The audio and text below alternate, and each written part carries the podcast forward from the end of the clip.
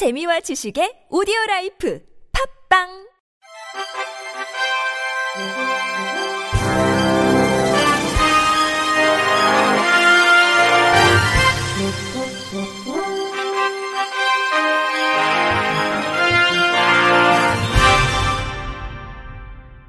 청취자 여러분 안녕하십니까? 사월 이십육일 화요일 케이비에스 뉴스입니다. 한국장애인단체 총연합회 등 장애인단체가 지난 이십일일 오전 서울 여의도 이룸센터 앞에서 전장연 대국민 사과 및 가건물 즉시 철거 촉구 집회를 개최했습니다.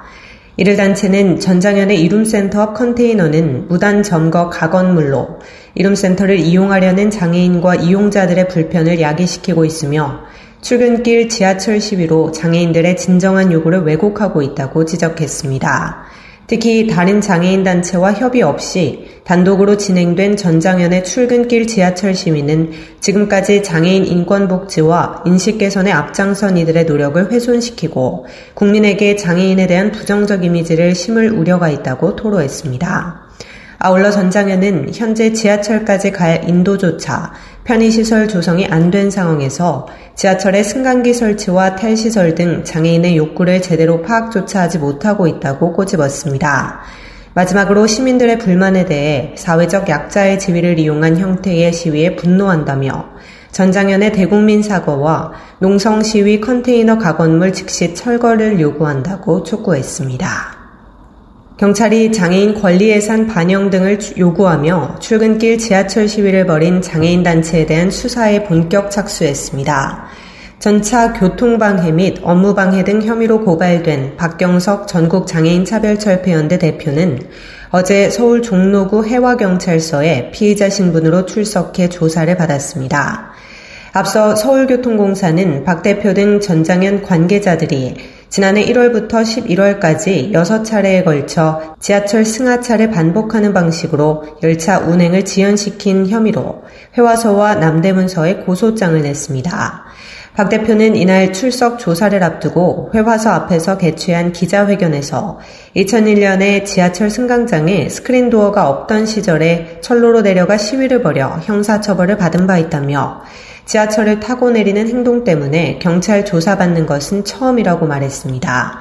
이날 기자회견에 참석한 장혜영 정의당 의원도 교통약자법에서 정부와 지자체가 교통약자들이 이동권을 누려야 할 직무가 규정돼 있음에도 이를 시행하지 않아 장애인들이 시위에 나선 것이라며 이동권을 주장한 장애인들을 수사한다면 대통령과 지자체장 그리고 저를 포함한 삼백 명 국회의원 모두를 함께 수사해야 비로소 공정한 수사가 될 것이라고 강조했습니다.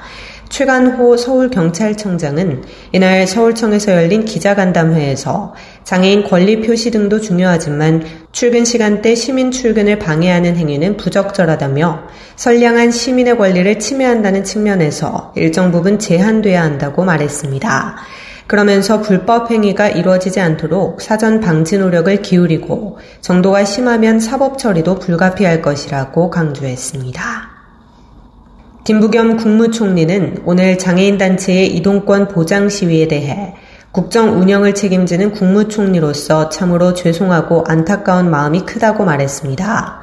김 총리는 이날 정부 세종청사에서 주재한 제십구회 국무회의에서 정부의 대책이 장애인분들이 보시기에 많이 부족하고 아직 갈 길이 너무나도 멀다는 것을 잘 알고 있다며 이같이 밝혔습니다.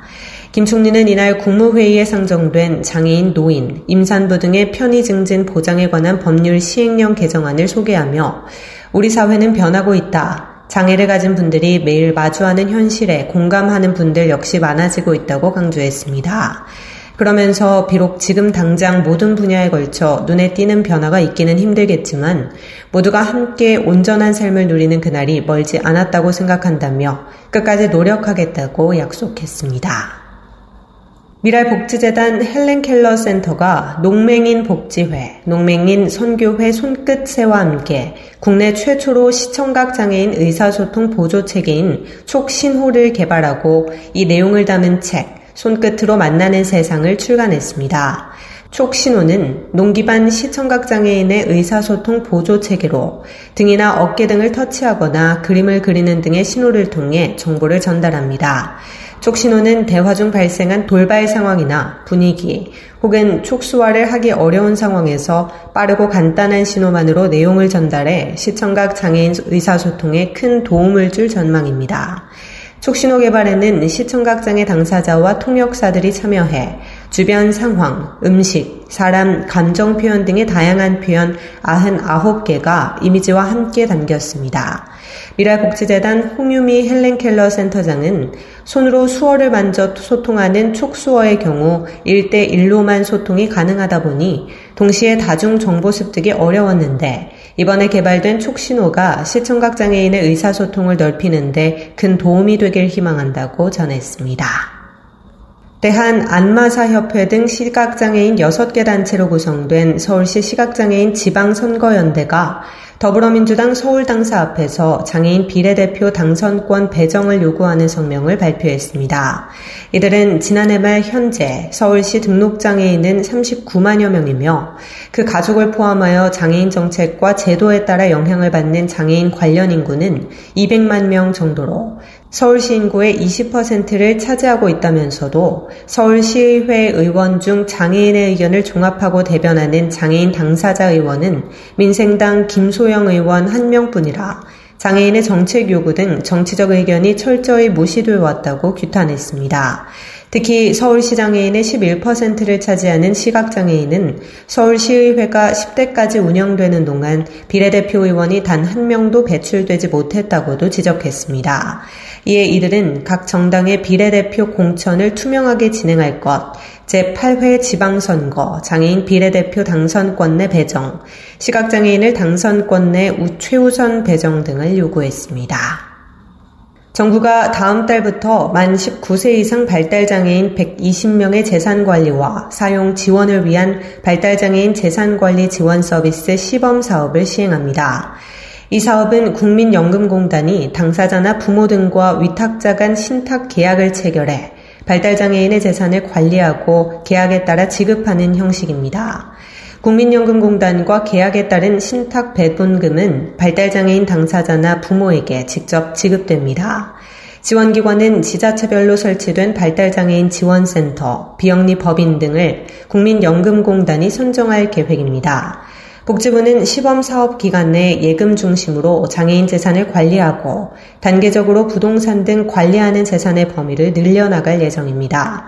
정부 관계자는 그간 발달장애인은 장애 특성상 금전 관리가 어려워 생활비를 단기간에 모두 소비하거나 잘못된 계약 등 다양한 문제에 노출돼 왔다며 국가가 발달장애인의 소득과 재산을 안전하게 관리하고 욕구와 필요에 따라 재산을 적절하게 사용할 수 있는 지원 기반이 이번에 마련된 것이라고 밝혔습니다. 끝으로 날씨입니다. 오늘은 전국이 대체로 흐리다가 오후에 중부지방부터 차차 맑아지겠습니다.